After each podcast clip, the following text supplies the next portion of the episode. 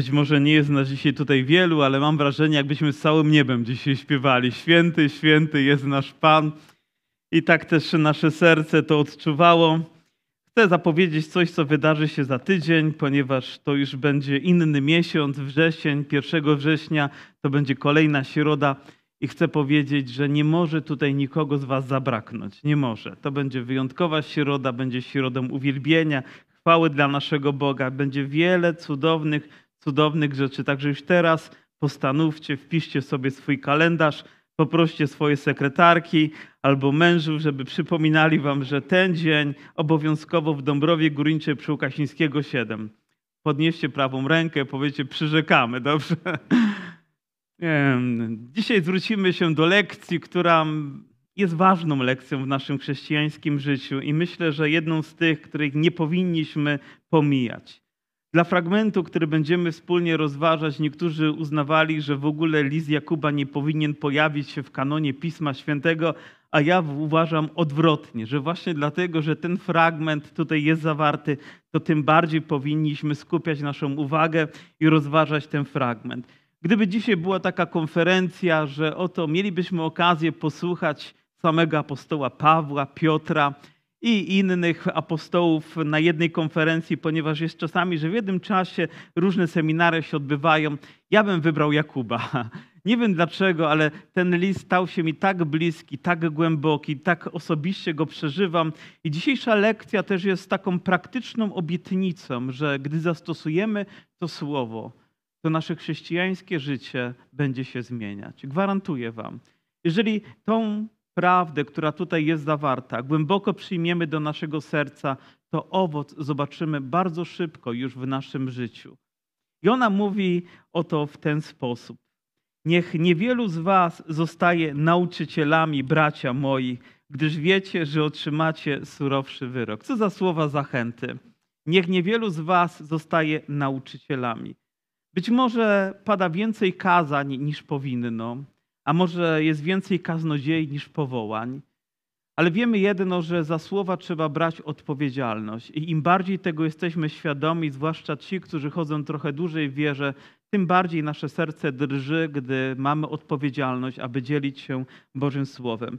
Kiedyś jeden z nauczycieli homiletyki uczył nas, że gdy wychodzimy za kazalnicę i gdy nasze serce przestaje drżeć w odpowiedzialności przed Bogiem, to może czas dać sobie spokój że za każdym razem, gdy zwiastujemy Ewangelię, towarzyszy temu coś niezwykłego. Boże Słowo, które wypowiadamy, które cytujemy, które zwiastujemy. I w związku z tym jest to tak cenne, ale z drugiej strony stoi za tym tak wielka odpowiedzialność. Już wtedy widać, pojawiły się być może jakieś trendy, a może jacyś samozwańczy nauczyciele, może jakieś herezje z tym związane, a może po prostu ten brat chce nas ostrzec, abyśmy nie tak szybko wypowiadali słowa, ale widać, że jest w tym pewna odpowiedzialność. Mówi, gdyż surowszy wyrok otrzymacie. Nikt z nas nie tęskni za wyrokiem. Kiedyś e, słyszałem pewną historię, nie wiem, czy dotyczyło to rabina, czy dotyczyło to pastora, ale oto zauważył, że jego żona miała pewne pudełko i w tym pudełku coś chowała. I zaintrygowany tym, gdy ona wyszła z domu, zajrzał do tego pudełka i zobaczył, że w pudełku są trzy jajka i dwa tysiące dolarów. Trzy jajka i dwa tysiące dolarów. No i gdy wróciła, pokazuje i mówi, co to jest? Mówi, trzy jajka i dwa tysiące dolarów. I on mówi jej w ten sposób, ona mówi mu w ten sposób. Mówi, słuchaj, za każdym razem, mówi, gdy powiedziałeś złe kazanie, to ja wkładałam tam jedno jajko. Pomyślał sobie, o to nie jest tak źle, ponad 20 lat służby i tylko trzy jajka. Mówi, dobrze, a te 2000 dolarów? Mówi, bo za każdym razem, gdy zbierało się 12 jajek, sprzedawała mi za dolara. Także nie wiem, czy moja żona coś trzyma. Jajka sobie możesz zachować, a dolarami się zaopiekuje. Ale wygląda na to, że za słowa trzeba brać odpowiedzialność, ponieważ są ważne i tak samo, gdy te, które wypowiadamy w naszym życiu, w naszym chrześcijańskim życiu, mają wpływ na nasze życie. Dlatego mówi, mówi dalej tak: Dopuszczamy się bowiem wszyscy wielu uchybień. Jeśli kto w mowie nie uchybia, ten jest mężem doskonałym, który i całe ciało może utrzymać na wodzy. Jest ogromna zależność pomiędzy naszym duchowym zdrowiem a naszymi słowami, które wypowiadamy. Jest ogromna zależność pomiędzy nauką, którą słuchamy, a zdrowiem, które jest w Kościele. Dlatego tak ważne jest, byśmy trzymali się tego, co właściwe, tego, co wynika z Bożego Słowa, a z drugiej strony też, abyśmy wiedzieli, że słowa potrafią zmieniać i kształtować naszą postawę, nasz charakter, mogą też ukierunkowywać nasze życie. I tutaj jest obietnica: jeśli ktoś w mowie nie uchybia, ten jest mężem doskonałym. A więc, jeżeli będziemy potrafili zapanować nad naszym językiem, to sytuacja naszego życia, nasze duchowe zdrowie, kierunek naszego życia będzie ulegał zmianie, tej właściwej zmianie byśmy podążali we właściwym kierunku. Powiem, wygląda na to, że ci, którzy najmniej mówią, to najzdrowiej wyglądają. Ale tak trudno jest zapanować nad językiem. Zgadacie się ze mną? Tak trudno jest nie odpowiadać, gdy jesteśmy prowokowani. Tak trudno jest zapanować, gdy przychodzą jakieś emocje i mamy ochotę odreagować i najczęściej są to słowa. Widzę, jak te potyczki słowne wciąż są, jakikolwiek program nie obejrzymy, to wydaje się, że wygrywa ten, kto ma ostatnie zdanie, ten, co ma najwięcej do powiedzenia. Czasami nawet widzę, jak ludzie wyprzedzają, przerywają sobie i my to dzisiaj cenimy. Dzisiaj być może to jest na topie, a jak mało cenimy tych, którzy wydaje się mają tak mało do powiedzenia, może właśnie ci mają najwięcej do powiedzenia. Może do nich powinniśmy zwracać, może tej mądrości szukać, może nie odreagowywać. Jeżeli potrafimy zapanować nad językiem, stajemy się ludźmi, którzy mogą coś reprezentować większego niż ci, którzy mają tak wiele do powiedzenia. I później mówi, jeśli koniom wkładamy pyski wędzidła. Mam wrażenie, że Jakub jest taki bezpośredni. Nie przebiera w słowach. Po prostu, jeżeli temu zwierzęciu w pysk włożymy wędzidło, to mówi dalej, jesteśmy w stanie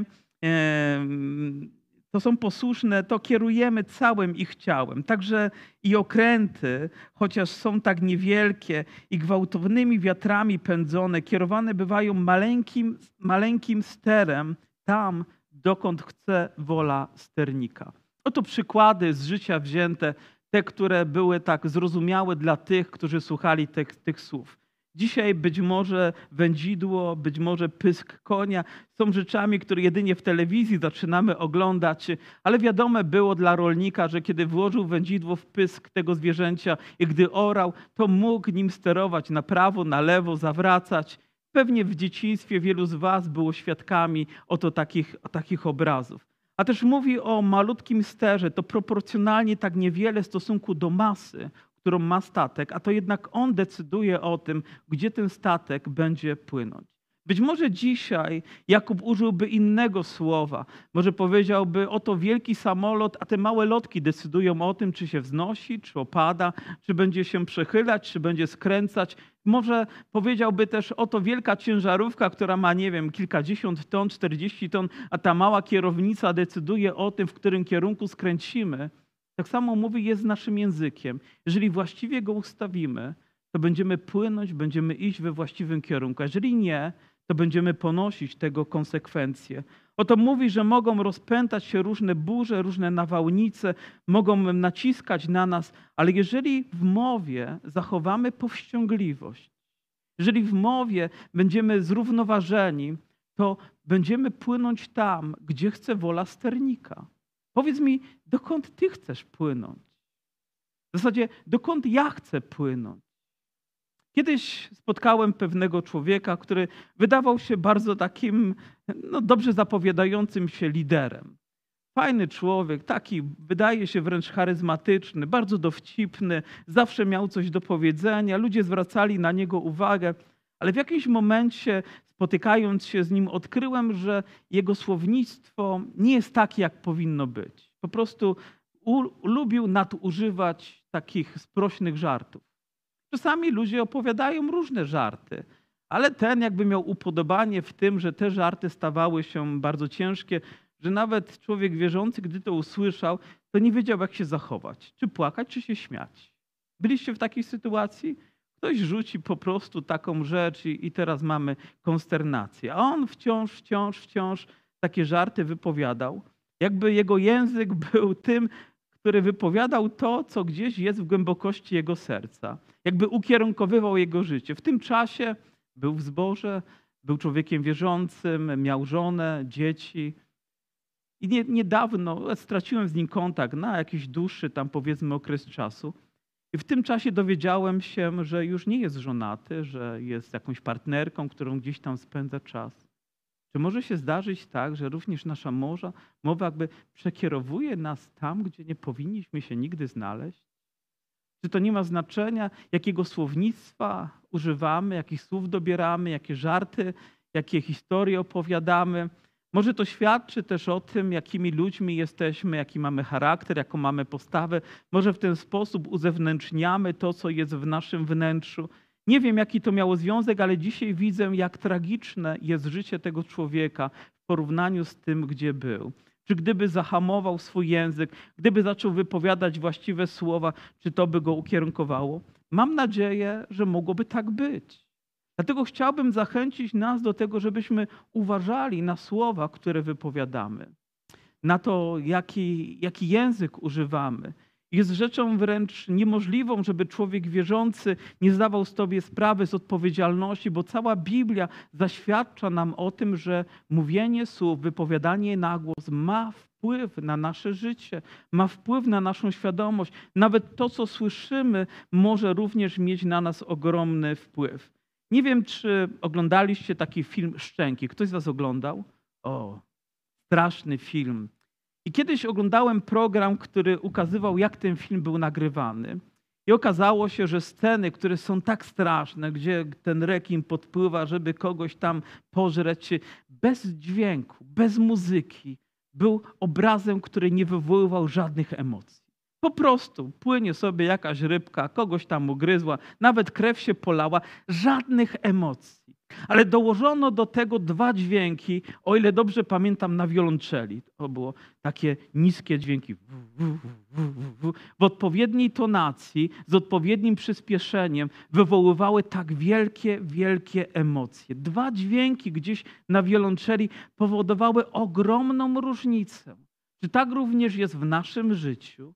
że słowa, że dźwięki potrafią tak ogromną różnicę, potrafią ukierunkowywać nasze życie?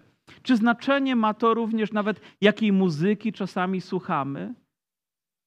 Czy znaczenie ma to, jeżeli ktoś coś słucha, na przykład cały czas heavy metalu, non-stop, albo ktoś słucha cały czas takiej muzyki techno, gdzie te rytmy są takie, wiecie, bardzo mocnej i słucha to przez całą noc. Ja oczywiście nie jestem naukowcem, nie potrafię tego udowodnić, ale ponoć zachodzą zmiany w mózgu, które są porównywalne na przykład do przyjmowania narkotyków, że ma to tak ogromny wpływ na życie tych młodych ludzi, gdy nawet sobie tego nie zdają.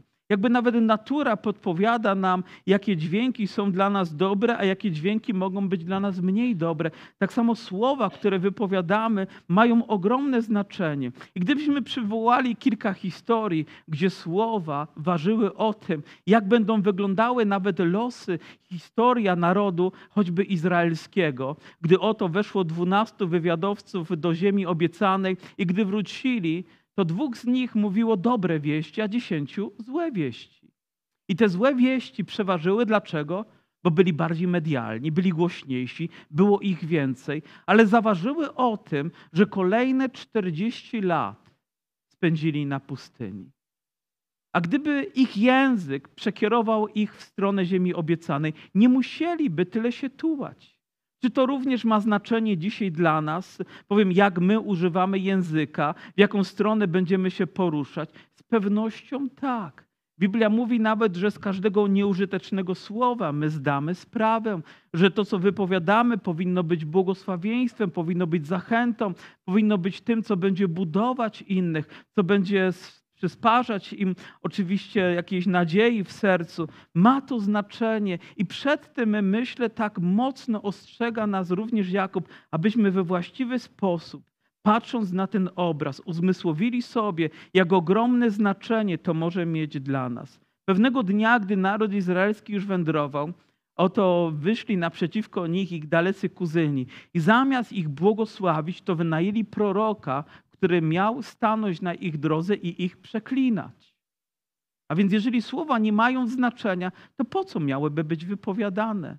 A więc znaczenie ma to, czy wypowiadamy słowa błogosławieństwa, czy przekleństwa. Oczywiście Bóg zamienił te słowa i więc nie dał, żeby naród izraelski był przeklinany, bo widać ma to znaczenie, co słyszymy. I być może my nawet nie zdajemy sobie sprawy, że jeżeli nie mamy Bożej ochrony, to w jakiś sposób te słowa destruktywnie mogą wpłynąć na czyjeś życie. Uświadommy sobie nawet takie proste fakty z życia codziennego, że gdzieś tam w stosunku do kogoś w szkole, powiemy, odbywa się jakiś hejt, czyli są gdzieś słowa w mediach społecznościowych, które nie są dla tej osoby przychylne, a ze względu na to, że to jest osoba też bardzo wrażliwa, nie daje sobie z tym radę, wpada w depresję, depresję, depresja się pogłębia, stan jest kliniczny, a później skutki mogą być nieodwracalne, ale wydaje się, są to tylko słowa, które gdzieś są rzucane w sposób nieodpowiedzialny i mogą wywołać tak straszne skutki. Powiem w życiu jednostek, może w życiu społeczeństw, gdy nie są nastawione na to, żeby słuchać tego, co właściwe. Więc ważne ma to, jakie słowa padają z tego miejsca. Ważne jest to, jakie słowa wypowiadamy codziennie w stosunku do siebie nawzajem, w stosunku do naszych małżonków, w stosunku do naszych dzieci. I oby to były dobre słowa, oby to były dobre ziarna, które będą później owocować we właściwy sposób w naszym, w naszym, w naszym życiu. Bo jeżeli nie, to będziemy mieli problem. Ten statek na tym morzu może być ukierunkowany we właściwą stronę. Nawet ten mały ster, pomimo tych nawałnic, może zmieniać perspektywę naszego życia. A więc bądźmy ostrożni, używając słów. Tak samo i język jest małym członkiem, lecz pyśni się z wielkich rzeczy, jakże wielki las zapala mały ogień. Oczywiście jeszcze kilka lat temu, gdy mieliśmy, nawet rok temu, gdy mieliśmy taką suszę, wody gruntowe opadały, lasy były suche, więc nawet nie wolno nam było wchodzić, bo wszyscy zdawali sobie sprawę, że jedna iskra, która tam wpadnie, może wywołać ogromny, ogromny pożar. Jedno niewłaściwe słowo, nawet gdzieś powiedziane w kuluarach, może mieć naprawdę ogromny wpływ na innych ludzi, jakieś kłamstwo gdzieś posiane, jakaś zła nauka, która zaczyna się pojawiać, może mieć niszczący wpływ na całą społeczność. Więc musimy naprawdę być uważni i musimy też być ostrożni, żeby nie przyjmować takich słów, a na pewno ich bezkrytycznie nie powtarzać, żeby nie uczestniczyć w tym potoku. Oczywiście, że naturalną reakcją w nas jest to, że budzą się jakieś emocje. Gdy słyszymy jakieś złe rzeczy, od razu mamy ochotę odreagować, powiedzieć w coś i nawet emocjonalnie się zachować, ale ostrożnie. Ja też wiem, jakie to trudne. Kiedy byłem nieco młodszy, człowiek się jednak starzeje, przyznajemy to. Kiedy byłem nieco młodszy, miałem bardzo niewyparzony język. Wydawało mi się, że im bardziej jestem zabawny, tym bardziej jestem taki fajny chłopak. Nie zdając sobie sprawy, ilu ludzi poraniłem. Nie pytajcie mojej żony, ona wtedy była w grupie młodzieżowej, ile razy moje nieodpowiednie żarty, czasami mój niewyparzony język. I wydawało mi się, że naprawdę jestem Jestem w tym w porządku, bo jestem błyskotliwy, bo potrafię szybko odpowiedzieć, mam właściwą rypostę, zawsze potrafię mieć ostatnie zdanie, zawsze mogę zadać właściwe pytanie, mogę podważyć komuś coś. O, po prostu taka młodzieńcza popędliwość. Myślę, że wielu ludzi w ten sposób zraniłem. Rozpętałem wiele niepotrzebnego ognia. Tak może być tak samo, nie wiem, w życiu rodzinnym. Jedna kłótnia może zakończyć się katastrofą. I gdybyśmy poczytali pewnie w kronikach policyjnych, ile zaczęło się takich rzeczy od zwykłej sprzeczki, a skończyło się dramatem, może przelaniem nawet krwi, może rzeczami, które dzisiaj mają nieodwracalne skutki. A zaczęły się od drobnych słów. Ten mały ogień się rozpalił i stał się pożarem, który zaczął niszczyć. I on wciąż niszczy, niszczy domy. Ale nie tak powinno być w Bożym Królestwie i przed tym ostrzega nas Jakub. Wiecie, jaki, jaki jest nasz przywilej? Nasz przywilej jest taki, że my o tym wiemy, że my mamy tego świadomość.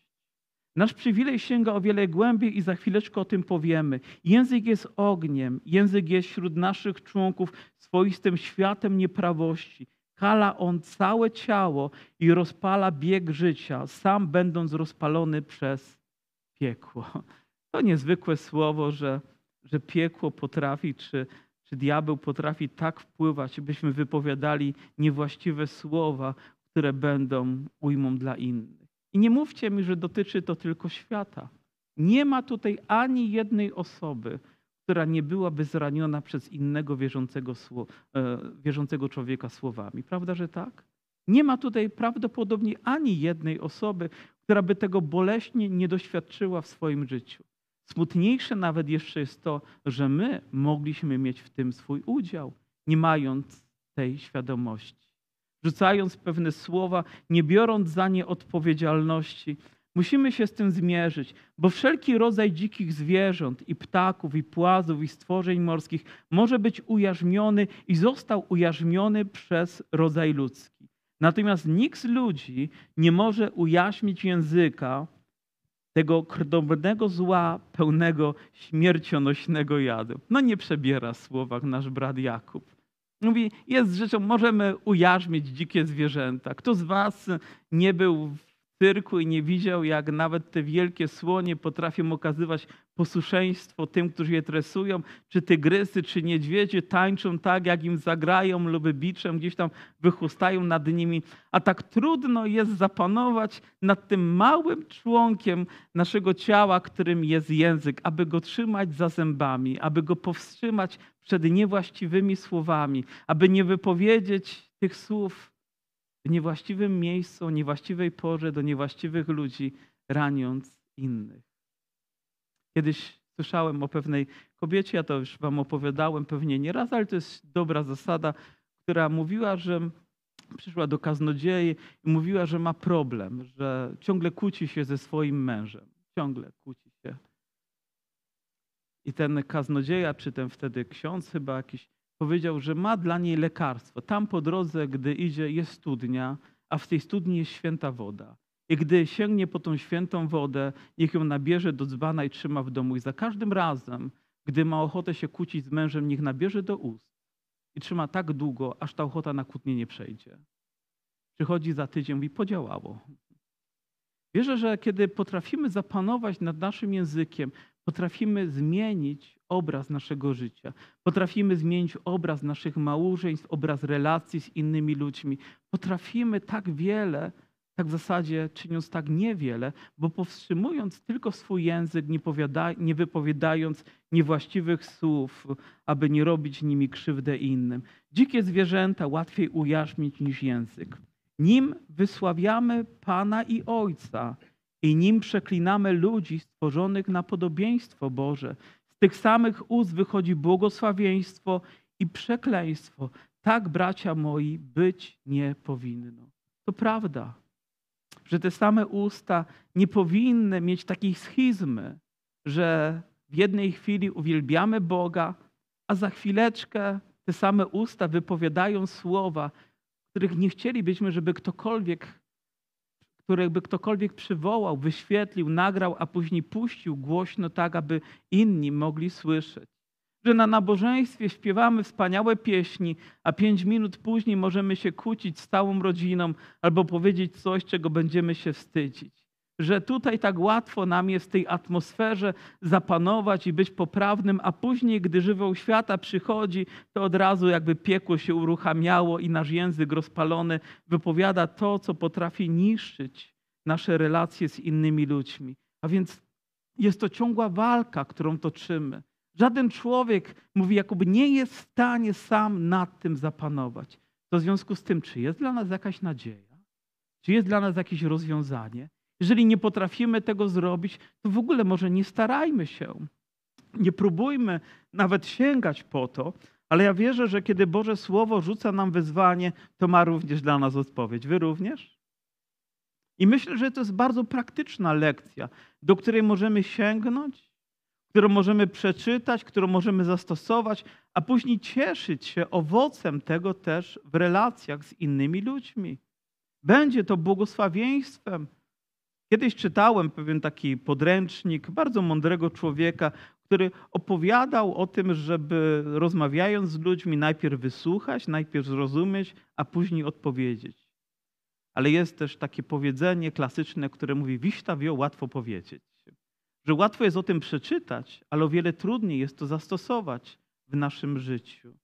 Jest to trudno wdrożyć, zwłaszcza gdy wiemy, że to my mamy rację. Że to my mamy to absolutne przekonanie, że tylko my możemy w tej sprawie mieć ostatnie słowo do powiedzenia. Nawet zauważam, jak trudno jest czasami z dziećmi, które też próbują mieć ostatnie zdanie. Próbują zawsze postawić kropkę nad i. Ten, kto jest ostatni, jakby uważał, że zawsze jest tym najważniejszym. Wiecie, że to eskaluje rozmowy? Naprawdę eskaluje. Tak trudno jest czasami nam zamknąć się i powiedzieć: Dość, nie będę więcej w tym uczestniczyć. Nie będę przykładać do tego mojego języka.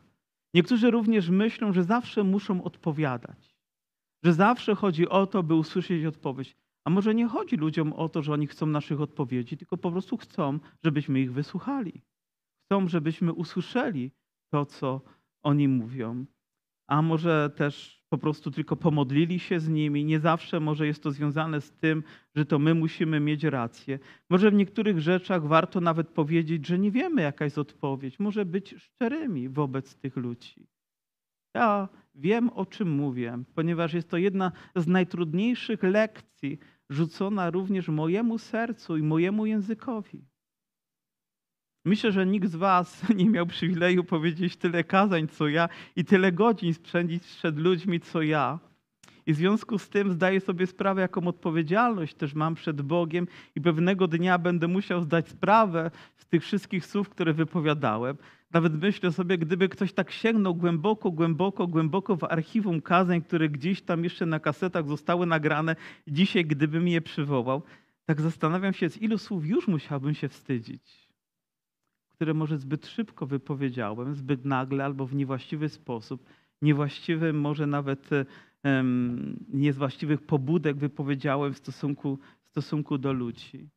Nie zawsze musisz mieć rację, żeby być zwycięzcą. Nie zawsze. Może czasami warto jest usiąść i posłuchać. Boję się, że moja żona będzie wyciągać konsekwencje wobec tych słów, które wypowiadał, ale zaryzykujemy.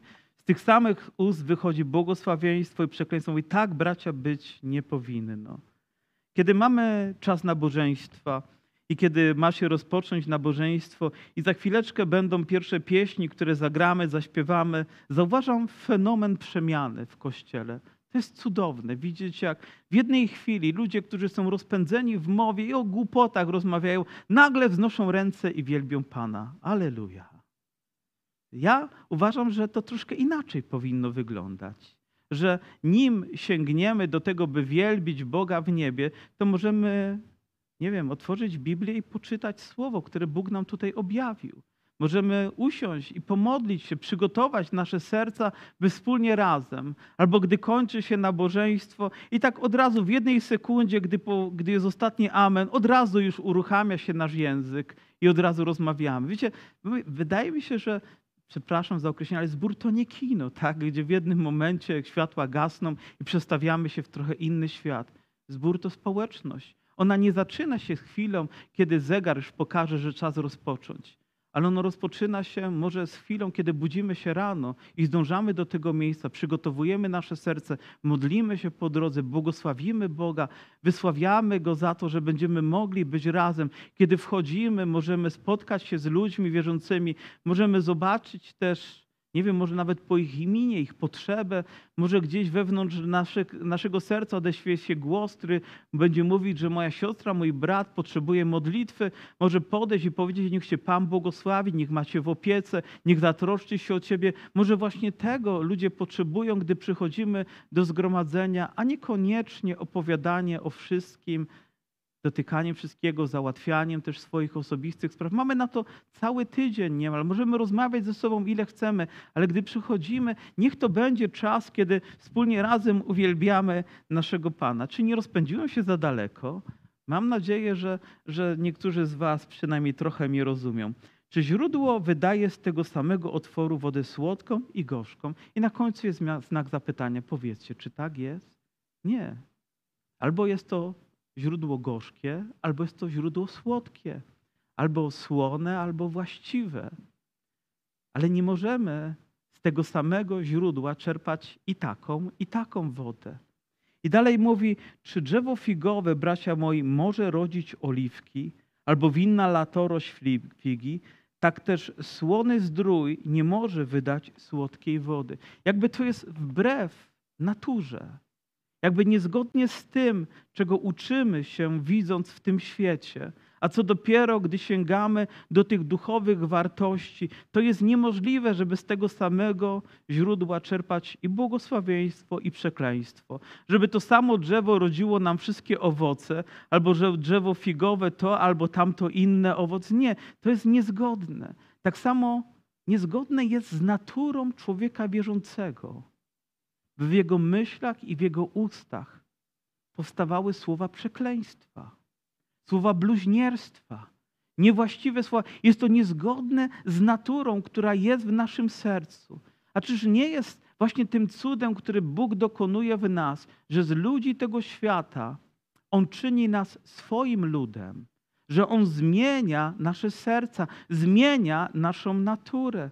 A więc jest to zgodne z tym, do czego zostaliśmy powołani, aby być ludźmi, którzy będą przekazywać to dalej, być ludźmi, którzy będą nieść błogosławieństwo, bo inaczej okaże się, że nasze serca nie zostały przemienione, albo dostatecznie my nie pozwoliliśmy Duchowi Świętemu, by zawładnął naszymi myślami i sercami tak, by stały się w nim całkowicie nowe.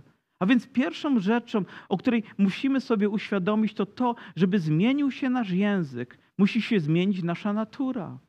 Że to nie jest, że wykształcimy się teraz tylko w wypowiadaniu właściwych słów. Ułożymy sobie właściwe modlitwy, właściwy sposób uwielbiania, ale to musi być w sercu człowieka, zgodnie z tym, że Bóg tego dokonał w swój ponadnaturalny sposób, przychodząc przebaczając nam nasze grzechy, oczyszczając nasze życie, czyni je również dobrym podłożem do tego, aby z tego wnętrza mogło wypływać to, co będzie błogosławieństwem dla innych. Po drugie, myślę, że trzeba w sposób świadomy oddać kierownictwo. To nie my powinniśmy być sternikami, ale to Duch Święty powinien sterować naszym życiem. To On powinien być tym, który ukierunkowuje nasze myśli i sposób naszego mówienia. Chcemy wypowiadać słowa, które są pod Jego natchnieniem, które są z Jego woli. Czasami nawet Duch Święty może powiedzieć, żebyśmy milczeli, to będziemy milczeć. A kiedy Go będziemy uwielbiać, to będziemy Go uwielbiać. Kiedy mamy wypowiadać dobre słowa, to będziemy je wypowiadać. Jeżeli trzeba będzie napominać, to będziemy, ale chcemy, żeby to On kierował. Bo inaczej gdzieś po drodze jest mielizna, są skały, są sytuacje, o które rozbijemy się, staniemy się rozbitkami duchowymi w wierze. Ogromne znaczenie w naszym życiu ma to, w jaki sposób my posługujemy się naszym językiem.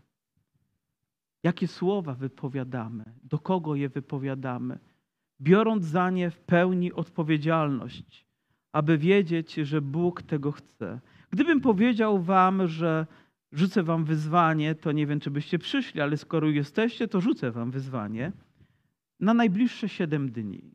Nie tak dużo. To będzie taka praktyczna lekcja, która będzie wypływać z tego rozważania. Przez najbliższe siedem dni proszę was, byście przynajmniej myślami sięgali do tego fragmentu, a lepiej by było, Gdybyście gdzieś w jakimś momencie, początku dnia rozpoczynali swoje życie od przeczytania tego fragmentu, żeby jakby zakorzenił się w nas, żeby powtarzając go te słowa stały się jeszcze bliższe naszemu sercu. Tylko 12 wierszy, takie espresso o poranku z Jakuba, z tego fragmentu. Po drugie, żebyście modlili się o to, żeby to Duch Święty tego dnia kierował waszym sercem i waszymi myślami i pozwolił wam dobierać właściwe słowa. I później, gdy przyjdzie czas, że trzeba będzie wypowiadać, żebyśmy zrozumieli, że bierzemy odpowiedzialność też za te słowa. Gdy wypowiadamy coś do naszej żony, gdy zwracamy się do naszych dzieci, gdy mówimy coś do naszych współpracowników, abyśmy robili to ze świadomością, nawet gdy wypowiadamy takie rzeczy, wydaje się normalne, związane z naszym życiem, z naszą pracą, to jednak i to, w jaki sposób je wypowiadamy, może mieć znaczenie dla tych ludzi. Proszę Takie proste rzeczy przez siedem dni to tak niewiele, powiem, spośród całego kalendarza. Jeden tydzień z tylu tygodni, które są nam dane, powiem, niech będą zarezerwowane, by ten fragment głęboko zakorzenił się w naszych sercach, a później pozwolić Duchowi Świętemu, mówiąc: Panie, Ty jesteś sternikiem. Jest coś, nad czym ja nie zapanuję, ale Ty dasz mi mądrość. A później chciałbym usłyszeć świadectwa, ile razy ta modlitwa, to słowo zmieniło jakąś sytuację w waszym życiu. I gwarantuję wam, że okoliczności waszego życia będą się zmieniać, gdy my będziemy wypowiadać właściwe słowa. Gdy będziemy przychodzić z właściwym nastawieniem. Bardzo praktyczna rzecz. O niewiele proszę, ale o te siedem dni, może siedem porannych modlitw, może wieczorem zakończą się dziękczynieniem, że Bóg pozwolił ci powstrzymać te słowa, które chciałeś wypowiedzieć, a które dzięki łasce Bożej nie zostały wypowiedziane. A może te, które bałeś się wypowiedzieć, zostały wypowiedziane z Jego mocą i natchnieniem, tak aby dotknąć innych życi a, i życie innych ludzi. Ale gwarantuję Wam, że przyniesie to różnicę. Gwarantuję, że zaowocuje w Waszym życiu, ponieważ nie ja to mówię, ale Bóg mówi, że z tego dobrego źródła, gdy wypłyną dobre słowa, to przyniosą właściwy plon. Plon błogosławieństwa, którym będą mogli się cieszyć też inni ludzie. Niedawno miałem okazję rozmawiać z pewnym bratem, który przyszedł do mnie podczas też obozu w Ostrudzie, żeby się modlić. Prosił o trzy rzeczy związane ze życiem osobistym, z życiem zawodowym i chodziło też o jego sytuację rodzinną. Nie będę omawiać szczegółów, ponieważ to była rozmowa taka duszpasterska, ale kiedy zacząłem z nim rozmawiać, uświadomiłem sobie, że wszystkie te trzy rzeczy mają wspólny mianownik, który rozwiązuje każdą z nich. Relacja z Bogiem. Jeżeli zaczniesz we właściwy sposób, to każda z nich będzie się zmieniać. Jakub gwarantuje nam, jeżeli w języku będziemy mogli zapanować nad nim, jeżeli właściwie poukładamy słowa i będziemy mogli je wypowiadać, dlatego że Duch Święty pracuje w nas, to gwarantuje, że wszystko inne zacznie się zmieniać i to, i to, i to. Być może my modlimy się o to, by Bóg uzdrowił liście, a On chce uzdrowić najpierw korzeń, chce zajrzeć gdzieś głęboko w nas, chce rozpocząć od naszego serca, od naszej postawy, od naszego nastawienia, a później wszystko inne zacznie się zmieniać. Póki mamy ten czas, chciałbym, żebyśmy nad tym popracowali. Mam nadzieję, że to zmieni też obraz w naszym, w naszym zborze, kiedy nawet nasze słownictwo zacznie ulegać zmianie. Ja dzisiaj tak ciężko mam znaleźć też jakiś film, nawet gdzie nie ma przekleństw. Gdziekolwiek człowiek go słyszy, to nawet już dzieciaki przeklinają. Wydawało mi się, że kiedyś w szkole podstawowej, gdy ja chodziłem, to gdy pojawiało się przekleństwo, to za ucho byliśmy wyciągani z klasy albo ponosiliśmy konsekwencje. Ale gdy pytam moją żonę, nauczyciel, jak dzieci się dzisiaj wypowiadają, to bez zahamowań. I to nie takie w ósmej klasie, tylko takie, nie wiem, w drugiej klasie, w trzeciej klasie, które tak bezkrytycznie gdzieś się tego nauczyli. Gdzieś usłyszeli te słowa. Siedem dni, siedem modlitw, a gwarantujesz wam, że kolejna siódemka będzie błogosławieństwem dla was. Pochylmy nasze głowy, postańmy, będziemy się modlić.